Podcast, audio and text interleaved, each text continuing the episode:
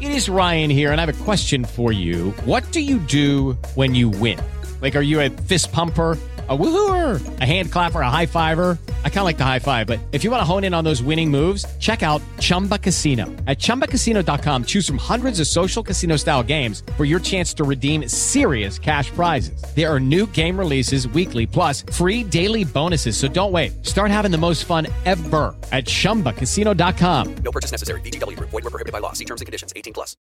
It is Thursday night. It is 8 p.m. Central. It is time once again for Thursday Night Tide on the YouTube and podcast homes for BamaOnline.com. Travis Reier, senior analyst for BOL, alongside fellow staffer Clint Lamb. Clint, I think we're going to have plenty to talk about tonight, and that's before we bring on our guy Jimmy Stein coming up around 8:25 Central. He's going to join us as we preview the Alabama Crimson Tide and the LSU Tigers. We got football on a Thursday night too. That's always a good thing, isn't it, Clint? Yeah, it's almost like there's a big game happening this weekend. I, I don't, I don't know. Um, I, I will say this has been a lot of fun to cover because it just as an as someone that covers Alabama, there's only a few of these a year where you're really not sure if they're going to be able to pull it out. This year, maybe a little bit more so than others, but I've had a blast this week. We still got a couple of days to go, but I'm certainly excited to be here with you, uh, talking a little Alabama LSU. Yeah, the coverage has been thick, as you might expect at BamaOnline.com between Charlie Potter, between Clint, Jimmy doing their preview stuff for us on YouTube and in podcast formats as well. I've been doing a lot of that, done some writing, going to continue to do some writing. I know you have as well. I know we also, courtesy of you, have our BOL staff predictions already up on the website for Saturday night's game. And just perusing that a little bit earlier, Clint, looks like the scores once again are kind of in that same frame in terms of point totals or what it might take for Alabama point wise to win this game against LSU. Yeah, it's so interesting because with LSU's offense, you kind of feel like, you know, they're probably going to need to be in that high 20s, low 30s, mid 30s. If it starts getting beyond mid 30s, you really start to have to wonder, um, you know, if Alabama can can score enough to be able to keep up with that. But I will say, uh, we always end up being relatively close as far as staff predictions are concerned. Uh, but you know, there, I, I, will say in most cases, eh, we're never too far off. So, I, what was your score prediction? Do you remember? I went 33 26 Alabama. Like yeah. I just wanted to go the poetic. Like, I think I went 35 33. LSU scores a late touchdown. They have to go f- for two to send it to overtime. They fail a two point conversion. Uh, you know, symmetry. Thought, yeah, bringing it all the way yeah. back just, around. Yeah and, and you know the, the score could end up being right it doesn't play out that way and you know when you get very specific with the predictions that's kind of what happens but i wanted to work the two point conversion in there and it's something that i very much believe could end up happening so uh yeah it's going to be a fun game for sure. Yeah it could be that tight really could. I think there could be maybe more field goals than some folks are anticipating um whether you know that's because alabama stiffens defensively uh, inside its own 20 or when LSU has those opportunities on Alabama's end of the field. I think Alabama, when it has the ball offensively from time to time, can do some things that help stop itself, maybe more so than this LSU defense, which by all accounts going into this game Saturday night in a rough spot in terms of player availability, especially on the back end, cornerback spot, Clint, but also Mekhi Wingo, a big absence up front for LSU.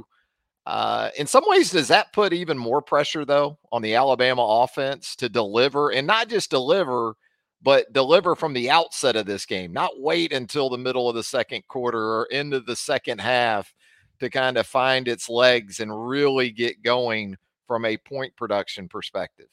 Yeah, and what's really interesting about Alabama's offense is sometimes it really hadn't mattered who they've gone up against. They've kind of shot themselves in the foot and not had success, and they could end up doing something similar on Saturday. Uh, but I also, from the injury perspective with LSU and Wingo being out, they already ranked close to, I want to say they were like number 86 in the country as far as uh, run defense or somewhere in that range. It's late 80s, it's early 90s. Uh, and now that he's out, you would think Alabama, what they want to do is kind of what their offensive identity has been up to this point. Running the football is what they want to do. They haven't always done that effectively, but they have gotten a lot better at that in recent weeks. Uh, and then it's you know taking those vertical shots, uh, you know, connecting on a couple of those. I think they should be able to do it. But if you're if from LSU's perspective and you just don't have a whole lot to lose defensively with how depleted you are, that also we talk about Alabama's offense and how it needs to be a little bit more aggressive than it's been against elite offenses in recent games. Like first half against Tennessee, you know, the entire game last year against Tennessee, I thought they were a little bit too conservative in their game plan. We talk about them needing to be aggressive uh, you know, LSU probably want to be a little aggressive too defensively because I mean, you you feel like you you got to take some chances, right? Um, so I'll be curious to see how they attack Alabama's offense. And Alabama, you know, for whatever reason, they tend to have these spurts and not having a whole lot of offensive success.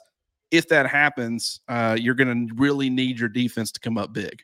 Yeah, if you're LSU with the personnel deficit that the Tigers are working with, maybe there will be this sort of throw caution to the wind uh, take on it for the LSU uh, defense. Maybe you just say, you know what, we like to do some different things with Harold Perkins. We like to drop him into coverage, you know, let him make plays in space. Maybe we just turn him loose, let him play downhill, uh, go get after the football, whether it's run, whether it's pass defense, uh, pass rush, those type of things. Uh, maybe that's what comes into play. But, you know, I think a lot of this week has been about uh, as you made a good point, talking about how LSU defensively may look to get after Alabama. So much of the narrative this week about Alabama's defense and that approach. Um, you know, we saw it last year. I thought last year Alabama actually had some good calls on for most of that game. You know, it was a lack of poise for me as much as anything else because again, Alabama was in position. Sometimes the matchups weren't exactly favorable, okay? But there was responsibility eh, that was in play for some guys that either busted assignments, didn't make tackles, got out of pass rush lanes.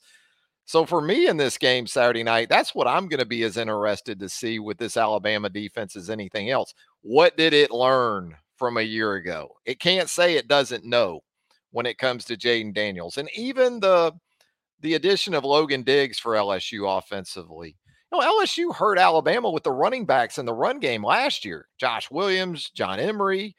Um, Alabama did a pretty good job against those LSU wide receivers. I mean, when you look at Kayshon Boutte and also Malik Nabers, they combined for 100 receiving yards. It's not like they went for 250 between them.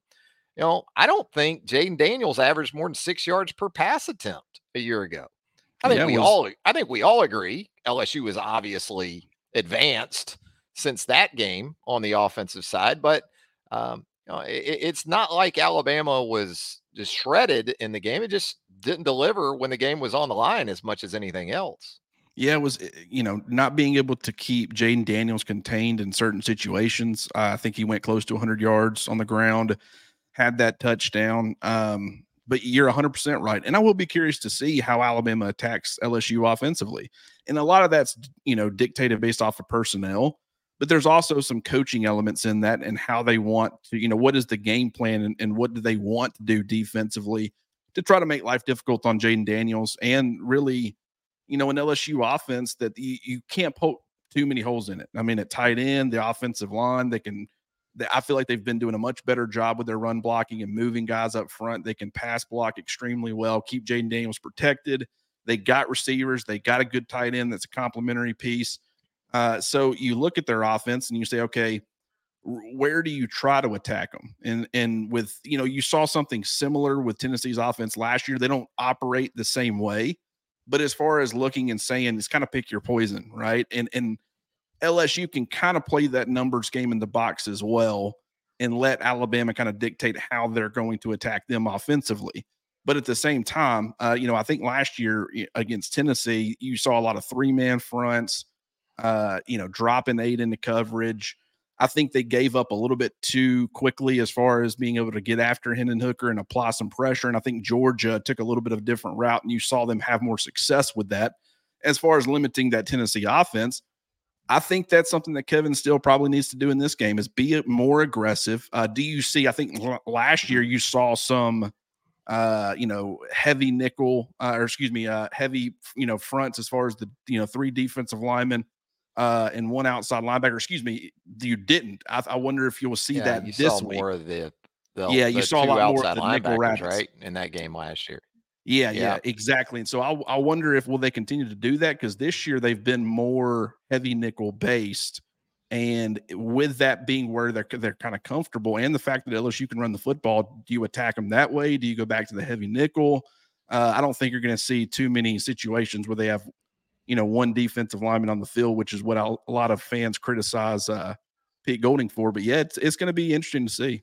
Yeah, I think the the thing that you you kind of like about this matchup, if you're Alabama, you can be pretty situational. I think on defense because LSU, unlike Tennessee, not a real up tempo offense. I've seen more tempo from LSU. Well, for Brian Kelly, relative to what we saw from Notre Dame offenses uh, last year, even we saw more tempo for LSU. I don't think maybe comparatively to even the 2019 LSU offense, which we saw some tempo with Joe Burrow uh, and those guys, uh, you're going to see quite that much. So if you want to open up possessions in your big nickel and those three defensive linemen, because you do have to account for Logan Diggs, and I've pretty much been on the soapbox all week about first and foremost, you're going to have to deal with that quarterback running back dynamic because Alabama did not handle that well as the game moved on a year ago in Baton Rouge. So for me, first and foremost, that's at the top of the to-do list. I understand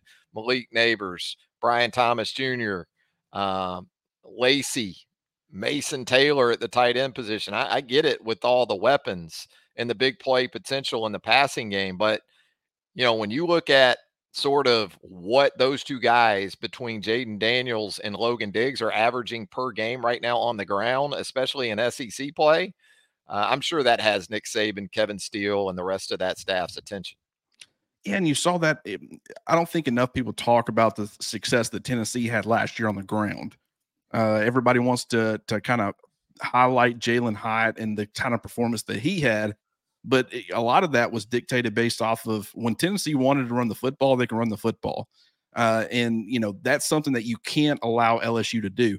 I understand Jayden Daniels is a, a very good quarterback, and he's as lethal with his arm nowadays as he is with his legs.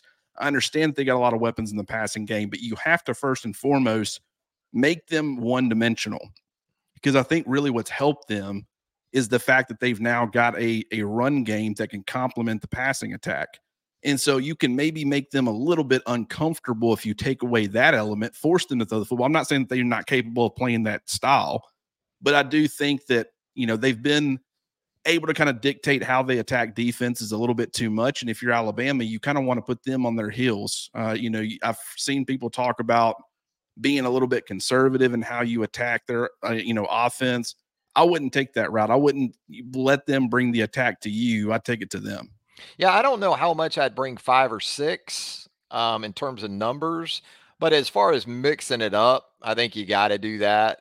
Sometimes simulated pressures are just as effective because um, you're you're you're bringing guys from different areas, and and that can confuse quarterbacks and pass protection schemes, things like that. You can bring four. Uh, if one time maybe it's a corner from the boundary, one time it's a star defender. Um, you know, Alabama's done a good job though with its four-man pass rush for the most part. Hasn't always gotten home, but you know, I think even with the uh, evolution of some of these interior guys like Tim Keenan and um, Jaheim Oatis as he continues to grow, Tim Smith playing up to his full potential, it seems this season. Damon Payne giving you some quality reps, and also know a couple of guys that didn't play in this game a year ago that Alabama will have Saturday night in Deontay Lawson, Lawson and Justin Eboigbe. Yeah, that's uh, that's actually a phenomenal point uh, because those two players, if you are going to go heavy nickel uh, and you're going to, you know, put an emphasis on stopping the run, making them as one dimensional as possible, uh, limiting their early down success, which I think is very important, and how they get that, you know, Uh, they have a, a, a lot of different ways that they can have success on early downs, but if you can limit that, kind of force them into third and long situations as much as possible, earn the right to get after the quarterback. Even though I think LSU's offensive line has been really good, uh, I think the fact that they've had that complementary run game, the fact they've had Jayden Daniels have success running the football, they've been in a lot of favorable situations where you know opposing pass rushes haven't had a ton of opportunities to kind of tee off and get after the quarterback. And so if you're Alabama, it's you know put that emphasis on stopping eh, you know their success on early downs. Uh, and then you know trying to earn the right to get after the quarterback. And if they can do that, I understand that LSU's got a good offensive line. I don't think Alabama's going to have their way with that group like you know maybe they have with some others but at the same time i also think lsu is going to play alabama a little bit more straight up because they're confident in their offensive line holding up and you know these are two especially those guys out there on the edge it's two nfl caliber players uh potential day one talents and i think they're going to have their fair share, share of success if they can get in those situations where they have earned the right to get after the quarterback. You mentioned confidence. I wonder, you know, and I don't mean this in a derogatory fashion where this LSU offense is concerned, but you almost get the sense there's some arrogance with LSU offensively in a way similar to what like Alabama was, let's say in 2018 with Tua and those receivers, and maybe even to an extent, you could say 2020 with Mac Jones and the pieces um, that Alabama had offensively. So I'm with you. I, I don't think LSU's coming into this game thinking they have to reinvent the wheel by any means on the offensive side. And I also agree with you that they feel like, yeah, Alabama's a really good defense, but they haven't seen a couple of offensive tackles like we're going to throw at Braswell and Turner. And then Alabama's probably looking at LSU and thinking the same kind of thing. Yeah, this is a really good LSU offense. But since Florida State, I think you can certainly say that LSU offensively hasn't seen a defense quite like Alabama's. Yeah, that's a great point. And, you know, that's kind of that will be what I'll be interested to see because Alabama's going to have the home crowd. The defense is probably going to have a lot of energy. Their offense, as far as how they're able to operate, it won't be easy by any means. Uh, I think they'll handle it fine. There's nothing really that's happened up to this point that would suggest that they wouldn't. But you're 100% correct. I think they do play them a little bit more straight up. I think that presents some opportunities. And it's almost, you know, an example that I would use. Um, I, I wouldn't quite go this far, but it was almost Georgia SEC championship in 2021 with their defense going against Alabama's offensive line, where there was almost an overconfidence in their ability to manhandle Alabama's offensive line. And because of that, I think they were a little bit, I wouldn't say basic or vanilla, but they thought our dudes are going to be able to beat their dudes fairly simple. Uh, that shouldn't be much of an issue. We should be able to control the line of scrimmage, uh, dictate how this game is played. And then they get into the game, and Alabama's offensive line held up a lot better than they were anticipating, and they found themselves in a world of trouble. I'm not saying that that LSU is is they don't view their offense as having this huge advantage over Alabama's defense, especially in Bryant Denny Stadium.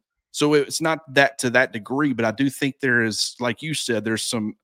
I wouldn't go maybe arrogance, but it definitely they're very, very confident in their ability to play their game and have success doing it. Yeah, you know, and if you're the LSU staff and you're maybe worried about some of that, there are those six sacks that Alabama had of Jayden Daniels a year ago. Again, you know you think back to that game and and the the way you feel about it a year later and kind of the statistical data that you revert back to doesn't exactly line up it, wasn't an easy game for the lsu offense made the plays when they had to especially daniels with his legs and you know we talk about these explosive playmakers for both teams really in the passing game uh, but it was running backs last year John Emery had the longest reception in that game by an LSU player, the 30 yard rail route that he turned into a touchdown when Alabama busted the coverage. Um, and then Jase McClellan, you know, talk about Jermaine Burton. Ja'Corey Brooks had seven catches for 97 yards in that game in Baton Rouge. This just shows you how things can change in a year's time. But Jason McClellan had a 65 yard catch and run uh, in that game. So uh, don't forget about the running backs in this. And for Alabama, you know, Jason McClellan, he's on a bit of a hitter of late.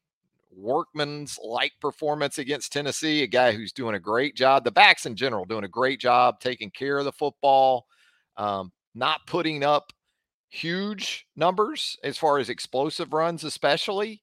But Jase is right around 200 rushing yards in his last two games. I think the bye week probably came at a good time for him. He's not a Derrick Henry type. You know, you give him 27 carries like he got against Tennessee, Jase's going to feel that. You know, Derrick Henry, it, give me 40.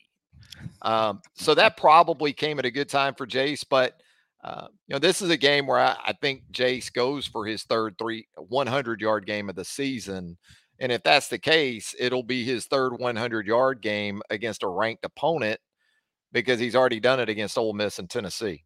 Yeah, that's a great, a great observation too. And I've seen where a lot of fans want Alabama to use maybe more Jam Miller and more Justice Haynes in this game that's certainly possible, but I think they feel fairly confident in their ability to, to get the job done with the veterans that they have. They're playing good football, and there will be you know times in, in some other games where maybe you can get them more involved. And I'm not saying that they won't be, but I I will say when you're kind of um, the last thing you want to do in this type of game is give LSU's offense more opportunities, more drives. Uh, and so I'm not saying that Justice Haynes has a fumbling problem or Jam Miller does. I'm saying the trust factor in these bigger moments or these bigger games typically lies with your veterans. So I wouldn't be shocked at all against Tennessee. Obviously, Alabama got down early in that game. I think that kind of played a role in what the you know touches look like or the snaps look like at the running back position. But I think in this type of game going in, is probably going to be the Jase McClellan and Roy Roydell Williams show, and it's going to be probably primarily Jase, if I had to guess. Even though you'll see Roydell or uh, you'll see Williams plenty as well, but just I, I, wouldn't if I was an Alabama fan. If you do get to see those other two guys, that's great. Uh, I would love to see a little bit more of them as well, but I wouldn't be anticipating that going in. Yeah, you know, coaches tend to think different than we do, and certainly as fans do.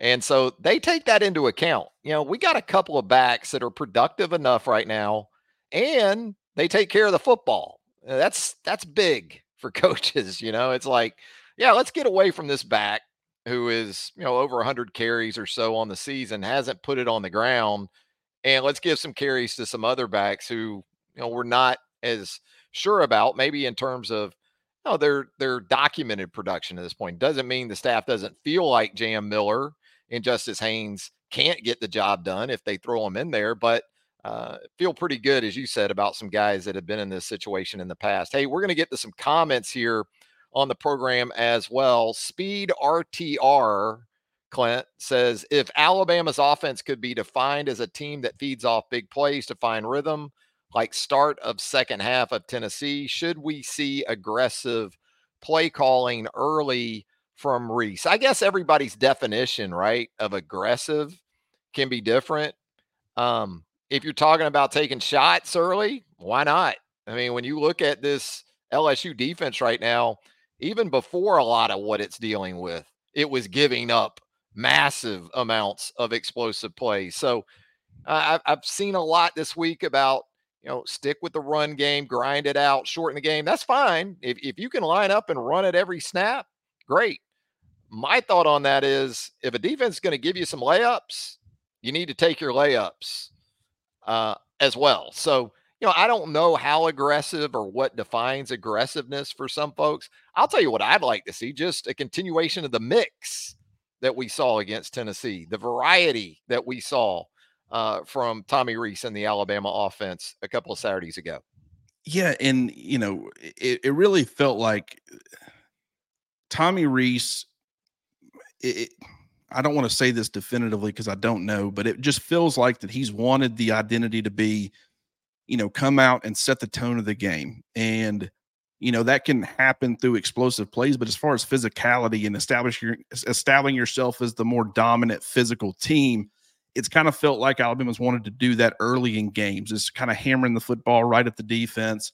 They've actually, you know, up until you know a couple of weeks before the Tennessee game, they had actually had quite a bit of success on the first play of the game doing that. Uh, but then you saw them come out. They did struggle, I think, against Arkansas on that front, against Texas A&M. Didn't have a lot, a lot of success on first down, trying to run it pretty much, you know, up the middle. And so against Tennessee, first play of the game, play action. Uh, second play of the game is a design quarterback run. So you threw some variety in there. And I think that that shows a willingness to maybe do some of that stuff. Are they going to take a shot on the first play of the game? I, I doubt it. But as far as throwing in some mixture, some play action, and if you can get yourself up there around midfield and it's first down, you've gotten yourself a couple of plays. Maybe it's throwing some different things out there. Maybe it's a jet sweep with Kendrick Law, or maybe it's ripping off a big run, or maybe it's a play action pass to a tight end that gets, you know, 20, 25 yards or something like that. At that point, yeah, I could definitely see them taking some shots. But that's a, a great observation as far as understanding that it's the explosive plays that have really helped get this Alabama offense going in a lot of these games. And if that's the case, you know, why would you wait until the second half to really start doing that? Start going ahead and taking some of these shots a lot earlier and seeing what happens. Maybe you can get some offensive momentum happening a lot early in earlier in these games than what we've seen up to this point. We're going to head backstage and welcome Jimmy Stein to the broadcast now. Jimmy, I know you're ready for this one on Saturday night. We're getting a lot of interaction with Bama fans through the fifth, first 25 minutes of tonight's show. Um, let me ask you this as we bring you on here. Not exactly a fast starting Alabama offense uh, on a consistent basis, anyway. I mean, there have been games like Mississippi State where between a sort of busted play that Jalen Milroe and tur- turned into a touchdown and a defensive score from Chris Braswell, they got out to a 14 to nothing lead. But what for you constitutes a good start for Alabama in this game Saturday night? Uh, not getting behind. You know, I, I think this is a game unlike Tennessee where if you get behind, there's serious, serious trouble. Uh, against Tennessee, it, it, was conceivable that Alabama's defense would make stops and and and sort of get back into the game because Tennessee wouldn't run away and score 35, 45, 52 points again. Uh, against LSU, there's that real danger of that happening. I, I think once you get behind, maybe you feel pretty good about, hey, you know, we're only down 17 7. I mean, you're only down 17 7. We're only down 10 against a team that hadn't been great defensively all year. We can get back in this thing. Well, well, the problem is making the stops. Yeah, you can score the 10 points you need to make up that lead. You can score 17 or 24 but if they keep scoring, and they might, that that's the bigger issue to me. So to me, a good start isn't necessarily racking up points early, big plays early, 80 yard bombs out of the gate. That'd be nice. I'm not saying don't do those things. But to me, the definition of a good start is not getting in all, uh, just basically starting the game where, okay, hey, you know, it's it's seven nothing, it's seven seven, it's ten to seven, it's fourteen to ten, it's 14 13. Uh, I, I, think that's fine. I think Alabama can win the game from that point. But hey, what was it? Uh, the Tennessee game, I think it was twenty to seven at the half. Yeah. If it's twenty to seven at the half against LSU, I would be even more concerned than I was against Tennessee. And trust me, I was concerned, but I will be even more so because my my fear will be how are you going to get the stops? Because boy, they're they're really good on offense. Yeah, Alabama defensively late in the first half against Tennessee, as we know, did not get a stop. Tennessee went the length of the field to go up by two scores. But one thing Alabama did have was the ball coming out. And boy, that can change a mindset pretty quickly from negativity to some at least flickering of positivity. If you're down 20 to 7 or a couple scores and LSU has the ball coming out, that's uh, especially worrisome. Let me ask you, Clint, or let's talk about it from the the start of the game standpoint. I think if Alabama to me doesn't have to score right from the outset, but a couple of first downs, get the ball out towards midfield if you start out at your own 25. Let James Burnip have an opportunity to put LSU on the long field. I think the one thing you really don't want offensively in this game is a three and out, and you're punting it from inside your 30. And I know Burnip can flip the field. He has that ability even from that spot on the field to do it. Uh, but just from a psychological perspective, you want to move the football at least a couple of first downs. And then if you have to punt it, uh, put LSU on that long field early. Yeah, yeah, absolutely. Like you're going to want to have some sort of early offensive success because you should have offensive success. I mean, this isn't, you know, a Texas A&M defensive front. It's not, you know, Tennessee's defense going into that game. And Alabama has kind of struggled with not having a lot of early offensive success. And, you know, you've got to establish, and, and you know, it could be that Alabama wins the toss, they defer to the second half, and you're getting, you know, the LSU offense out there first. But, you know, even if, you know, and, and Jimmy and Jimmy and I have talked about this, if you can even hold them to a field goal on the first drive, you know, I still think that's a net win based off of what this LSU offense is capable of. Some fans might not view it that way, but you know, uh, if you look at the Tennessee game this year and the fact that you know there was a co- they scored a touchdown on their opening drive, but then I think they punted on their next one, and then they had back to back field goals. Holding them to field goals was so crucial in keeping the Alabama offense in it. It gave it kept them within striking distance. And so if the you know the this is all about complementary football. You're going to need some stops at some point. There's no way in my opinion that Alabama's going to go blow for blow if LSU's offense is having its way with Alabama's defense. I just don't foresee that happening. They're going to shoot themselves in the foot at some point and LSU is going to be able to create some separation. So you're going to need some defensive stops, but you need early. I think that, you know, it would be great to set the tone defensively, but offensively, I agree with you. I think it's very important for them to show some signs of life and give kind of the crowd energy, give the sidelines energy, and kind of show we're, we are going to be able to have plenty of offensive success. Uh, defense, all you need to do is get us those one or two key stops, and we should be able to handle the rest. Let's do this together. And I think that's the way that you want to kind of come out. But I think, you know, it would be great if Alabama's defense went out there and held LSU's offense to a three and out to start. I would actually probably say that's ideal because that really sets the tone for the game. But um, more than likely, it's going to come down to the offense uh, showing that they can, you know, do what we think they can do against LSU's defense. One prediction, Jimmy, I feel pretty confident in is that if Alabama wins the toss, Nick's going to defer to the second half. He's going to put that LSU offense out there uh, from the the get go. So, um, you know, when you look at this game too, uh, as far as Harold Perkins, and I got to get your thoughts on this, Clint, before you you check out with us. Um, it, it would seem that another area where running the football would obviously be effective would be with him, uh, kind of keeping his eye level out of the strike zone, so to speak, in terms of pass rush opportunities and the havoc that he can cause. You know, I know that LSU likes to use him in some different ways, Jimmy. I think if you're Alabama, you'd love to see him used that way, kind of like even Will Anderson was maybe last year. Um, if, he's doing some other stuff, then maybe he can't hurt you in some areas where you're specifically a little bit deficient at least. And when I say that, I'm talking about pass protection. Yeah, I hope uh, Brian Kelly isn't uh, one of the one of the listeners tonight. Let's hope he's not, because I, am gonna I'm gonna uh, give away a little secret here from Alabama fans. This is what I don't want to see, and I'm just being honest uh, uh, when it comes to Harold Perkins and his usage. I don't want to see him lined up one on one with with Alabama's true freshman left tackle in a pass rushing pass rushing situation. I don't want to see that. Uh, I, I, I sort of fear how that might end. And and in terms of that being a knock on Kadyn Proctor, hey, Harold Perkins is going to beat just about any left tackle in this country. He's he's that sort of an elite athlete where he's just speed rushing off the edge and being disruptive from the edge uh, with Proctor and maybe a tight end chipping or a back helping him out. But I don't want to see that. Uh, I would rather see Harold Perkins lined up inside. I would rather see Harold Perkins lined up anywhere else doing anything else. And I think Alabama can handle that. Uh, what I, I don't think Alabama or many teams could handle is just the straight Harold Perkins lining up as a speed rusher from that side.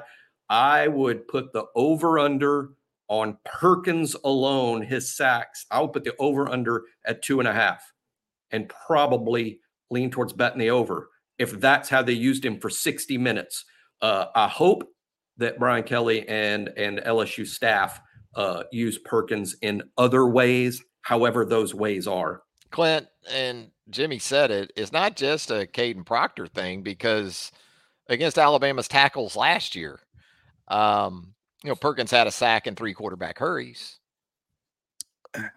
Yeah. Um, I'll be curious to see how they use him too, uh, because I will say, I think it was the Mississippi State game last year.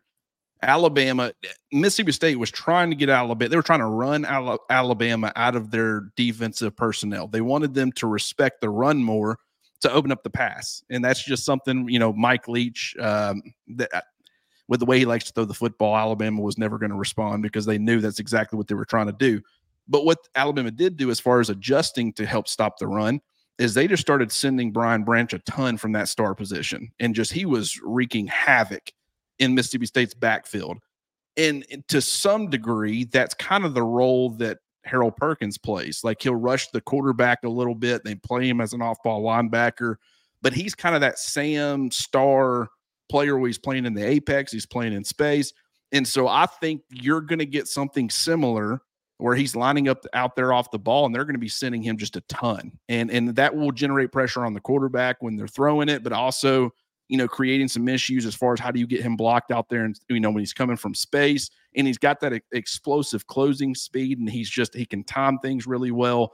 If I was LSU, I would do that quite a bit. But I also think in some situations where you know Alabama's throwing the football, it would be completely foolish not to uh, throw him out there on the edge and let him go one on one matchup, especially against uh, you know Kadyn Proctor. And we talk about Proctor and, and how that's an area you know where LSU probably feels like they can win. What's understandable because you know we all talk about how great JC Latham is. Last year he really struggled in this game. In fact, I think it was probably his roughest performance of the entire year last year. And he was a really good tackle last year. He's better this year, in my opinion.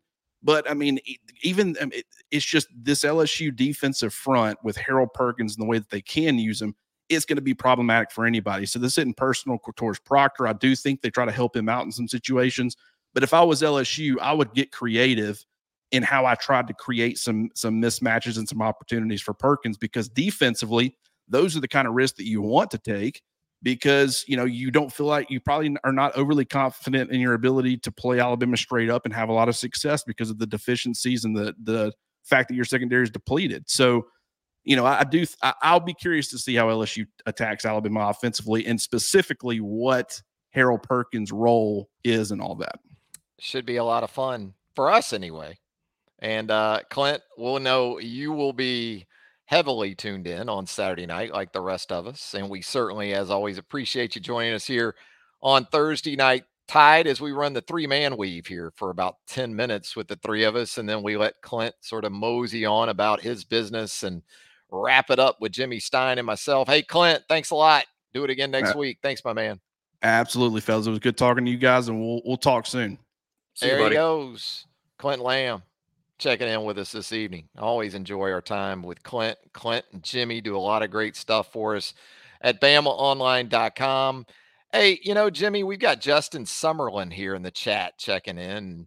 His comment is Kendrick Law will go off in this game. Amari Niblack, too. So, oh, Kendrick Law is an interesting dude. I don't know anyone that doesn't like Kendrick Law, whether it's as a teammate, whether it's as a a leader type, whether it's as is his physical attributes, what he brings to the table, special teams as a receiver, as a sort of utility player, um, which kind of begs the question of when are we going to see more touches for Kendrick Law? Yeah, he's a different dude. I mean, a lot of people know I sort of live on campus now uh, for this year. We'll see about going forward, but right now I'm kind of living on campus. So I'm always on campus and seeing a lot of these guys. And let me tell you, when you see Kendrick Law when he's going to class, when he's just like any any other student, and, and I've been looking at football players a long time, you'd swear he is a running back or maybe even a linebacker. He he is absolutely not built like the typical wide receiver we have had at Alabama. He he looks like a Swiss Army knife, which is exactly how I would describe him as a player. Uh, gosh, he, he is just ripped to shreds, and and and now we've all seen him run. And uh, I, think the kid runs a, a true 4 4 40, even though he is built like a linebacker, and not many linebackers run uh, like he does. Um, real talented kid, but he's also still a young player. I noticed how last uh, the last game against Tennessee, they were almost forcing a way to get the ball in his hands, right? I mean, it's difficult enough to run routes, get open, give Milroe enough time, make him make Kendrick Law the number one receiver in the route. Uh, it's just easier if you're like, hey, you know what we're going to do? We're going to put Kendrick Law in motion. We're just going to give him the ball. That that to me is forcing him to be a part of the game plan. We've tried to use him in the kick return game, but most kicks just aren't returned uh, in college football anymore. Kick sail into the end zone, or you fair catch him, and that's that. So I think it's a clear signal, Travis and Justin Summerlin, uh, that uh, they want him involved. They need him involved. And Alabama sort of needs a third threat outside. I mean, Burton is is wide receiver one.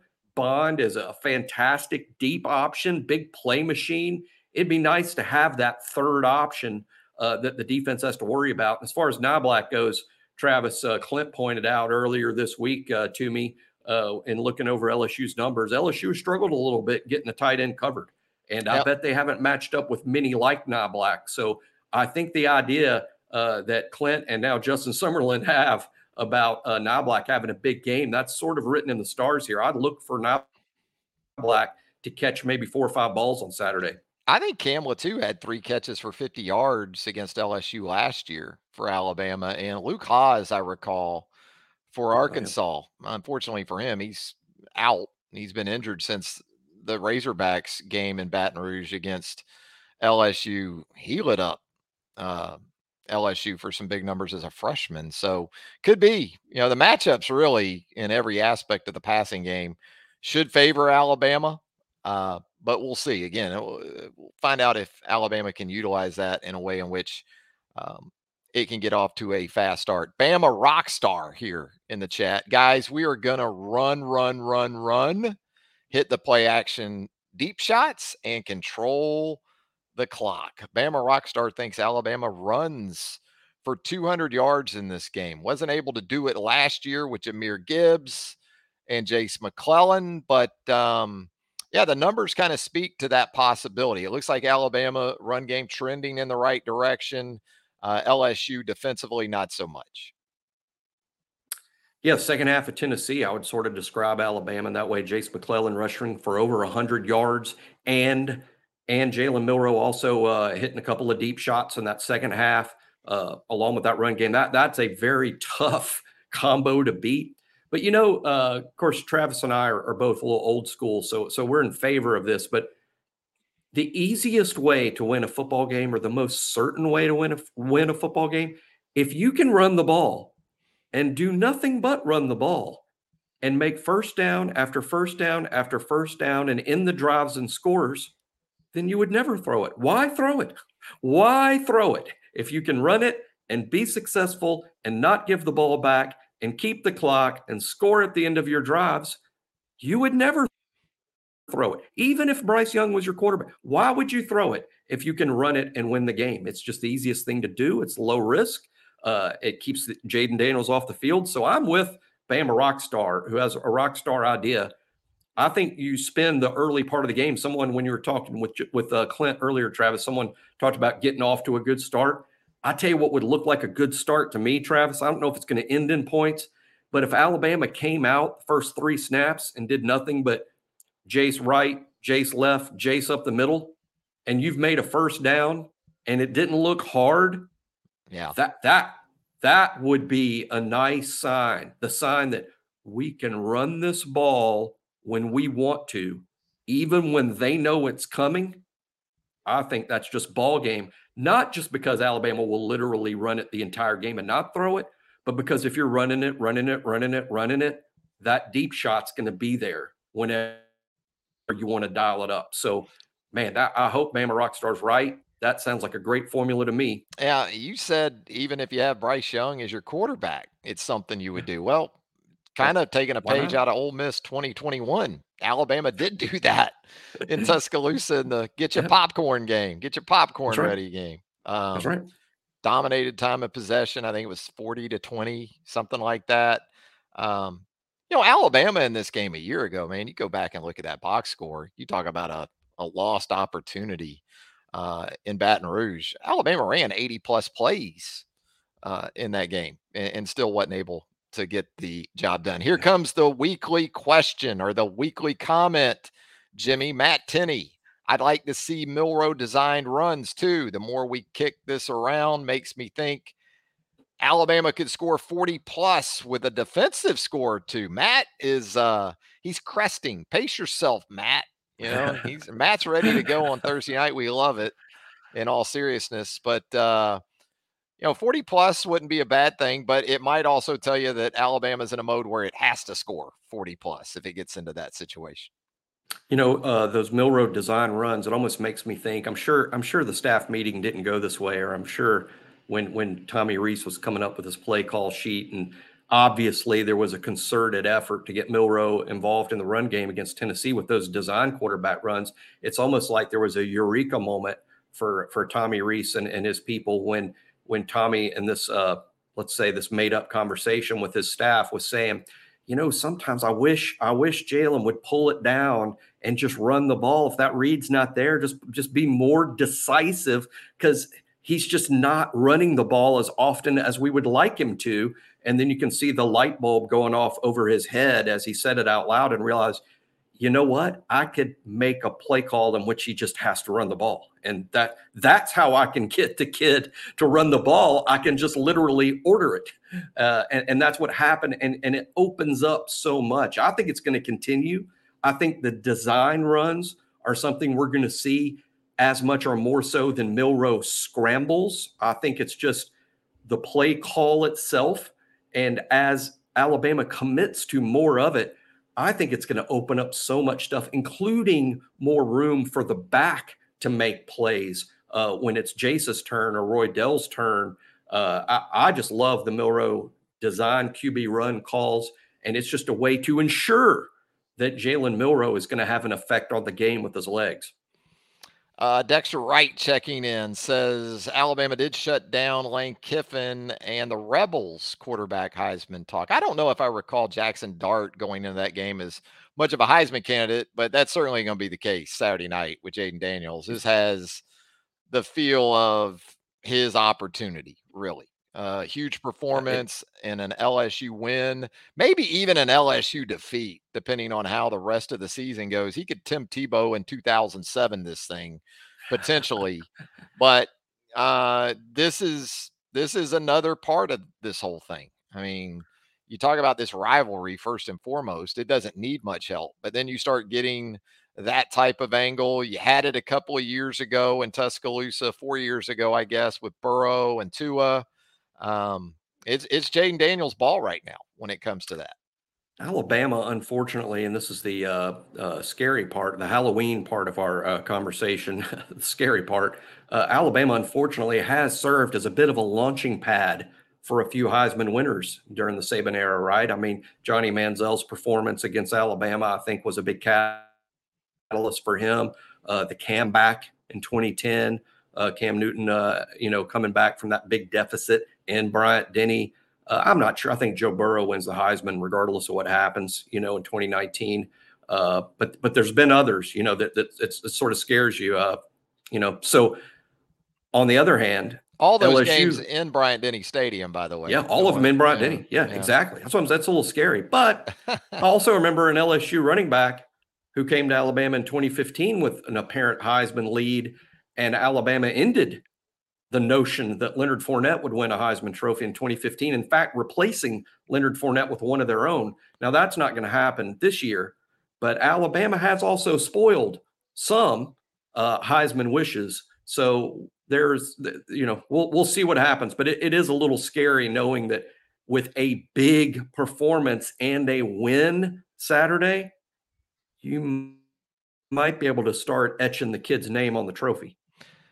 Jonathan Hurst checking in here. Saban popped a blood vessel in his eye from yelling Bama by 20. We heard that from Nick on the coach's show uh, earlier this evening. Do you think that that pop blood vessel came when Kool Aid McKinstry didn't catch that punt late against Tennessee uh, based on his reaction? You know, with Nick, though, it, it, it could have came in practice today. Who knows, right? You know what's funny about Alabama struggling with punt returns? A, Kool Aid McKinstry is one of Nick's players. And by that, I mean everybody that, that listens to this show knows that Nick Saban is the cornerback coach of this football team. so the corners are Nick's guys, right? And even more so than that, a lot of people might be unaware and might know Nick Saban was a punt returner when he was at Kent State. Now I think he was the number two guy, the number two punt returner. He didn't He was the actually fair return. catch guy. Yeah. Yeah, he didn't actually return too many punts at Kent State, but he was punt returner number two, which means every single day in practice, Nick Saban was returning punts. So I'm sure he believes, rightfully, that he's a bit of an expert when it comes to returning punts. It's what he did when he was a player. So uh, I- think with Kool Aid being one of his guys and the punt returner, I think the Alabama fans that are stressed about the punt return situation aren't as stressed as Nick Saban is. I mean, this is No. his guy. It's one of his things that coach knows a lot about. I think coach has spent more time working on fixing this than people realize. Yeah, it's it's more of a wiring concern than anything else because these guys can catch punts. You know, i- if they're back there, they obviously can catch it. I think it's more of where is their headspace or what's going on with that. Uh, when you start to detect an issue in that area, that's when you maybe become a little more inclined to take a look at another option. And it doesn't sound like, anyway, we'll see Saturday night that Nick has reached that point with his guy, Kool Aid McKinstry. Jonathan Hurst here checking what- in. I was gonna say real quick, Travis. You know what I would do, and no one should ever ask me what I would do if I was the coach because you're. It's probably going to be a horrible idea. But what I would do, and I'm saying maybe people should look for this because I- would put two returners back there, two, not bench Kool Aid. I'd put a second guy back there and uh, make it more difficult for the other team to punt away from either one. I don't care who ends up catching it, but I, I think twin returners is something that might help Kool Aid Yeah. and help Alabama and at the same time, you're not benching maybe the kid who's the Well, best these punters the you're team. dealing with these days, you almost have to. The way they Yeah. they spread the ball around, or some of these guys are punting with both feet. You know, so you don't right. even know what you're getting punt to punt, and uh, I blame it on the Australians. I do. It's the Australians' fault. fair. This this never was an issue until the Australians took over as the punters. No, in all seriousness, and I know there's there's folks that will tell you, well, just go after every punt. Just try to block every punt because some of these punters are holding on to the ball, allowing coverage guys to get down there. That makes it more difficult. Um, to that, I would say I'm good with that early in the game. At First punt, if you got a guy like that on the other side, I don't think Bramblett's that way. He's a Tuscaloosa kid. He's anything but Australian this week for LSU. So that shouldn't be as much of an issue. But when you're dealing with those kind of punters, first one, I'd come after the guy and try to speed up his clock maybe for the rest of the game. Uh, we'll see how that goes this week. Jonathan it. Hurst, Deontay Lawson masterclass, Jonathan's calling for this Saturday night at Bryant Denny Stadium. It's probably going to have to be. I mean, Yeah. this could be a situation where Deontay 15, 16, 17 tackles before it's all said and done because of the way LSU will put him in conflict uh, in dealing with that quarterback, running back dynamic in the run game. Not just Jayden Daniels, but Logan Diggs too. Uh, some of the responsibilities he and the other inside linebackers could have against the tight end. Uh, and then the way that he's able to play in coverage, the depth that he gets, and you know the things he can do there, and also as a pass rusher, it kind of has to be a master class for Deontay Lawson Saturday night. I bet he draws the assignment, uh, not every snap by any means. I think the, the key would be mixing it up, but I think there will be a spy on Jayden Daniels quite a bit. And, and I think Lawson's going to draw that assignment a lot. Uh, but, you know, the key is mixing it up. I think if they know 32 is the spy uh, and, and is the spy for 60 minutes, they, they could sort of take some advantages there. But uh, Alabama's got good depth at inside linebacker in terms of playmakers. I think Jihaad, I think Trez Marshall, both uh, could also share in some of the spy duties and just sort of always kind of keep them guessing a little bit as to where pressure's coming from and who's got who. Uh, but yeah, Deontay Lawson is key. Jonathan Hurst, exactly right. He's key because he will have that Jayden Daniels duty at times, but there's also there's also Diggs, uh, there's also Mason Taylor. Uh, Deontay would have to be all, all over all three of those guys at all times. So uh, really tough. They also line up, by the way, Malik Nabers lines up in the slot some. And, uh, you know, sometimes the guy that lines up in the slot, if you're in nickel, sometimes that guy initially is the outside linebacker or a linebacker. And when Alabama's in that uh, Raptor package look, sometimes Deontay's outside I mean, he's he's outside in in the slot sometimes in that Raptor package.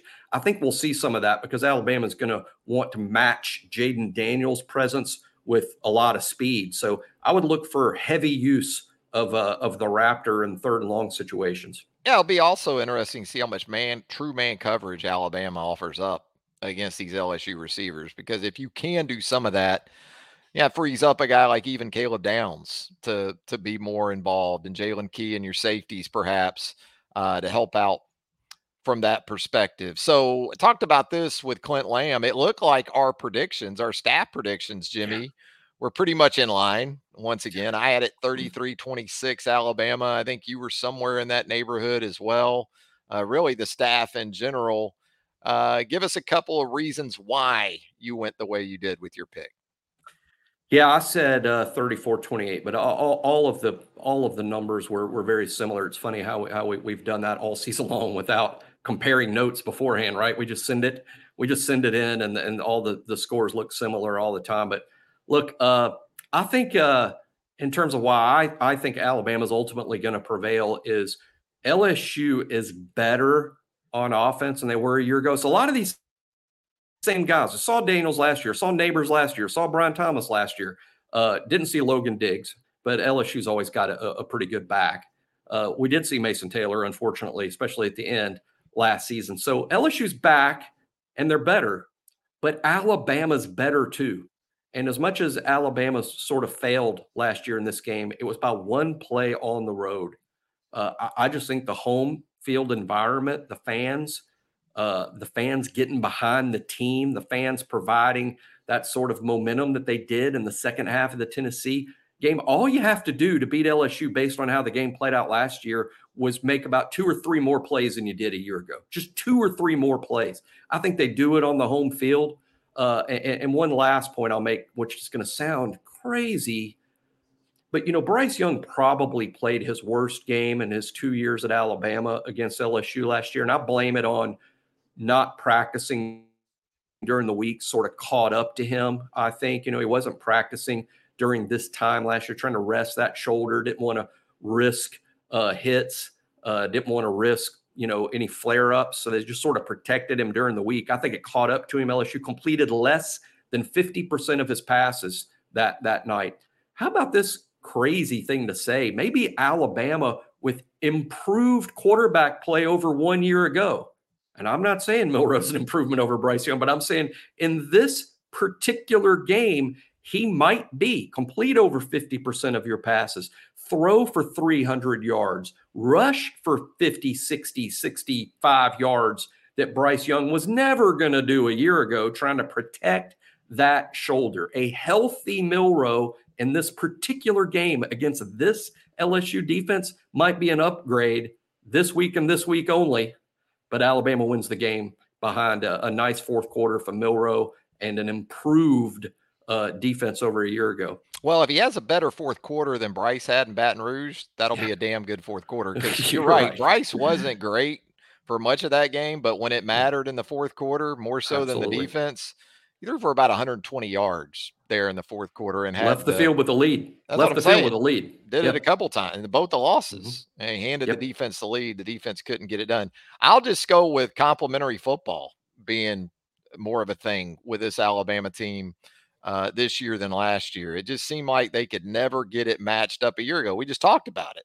You know, when it took Bryce or the offense, or they went away for a quarter or two. The defense was fine, but never working kind of in conjunction. And the kicking game is a part of that as well. So that's why I like Alabama. And also, I know there was a little bit of a narrative after LSU's wins over Auburn and Army that, hey, this defense rounding into form. But look, we know what Auburn and Army. Army yeah. lost to UMass, you know, so not quite buying that. I, I think I think LSU defensively is what we thought LSU was after that two game stretch of Ole Miss and Missouri when they really got torched pretty good uh, in those games. But we'll find out Saturday night, won't we? And look, we also have some got some men's basketball cranking up, hoops cranking up early next week. I know you're excited about that too fitting that hoops is getting cranked up the same week the football team heads to Kentucky.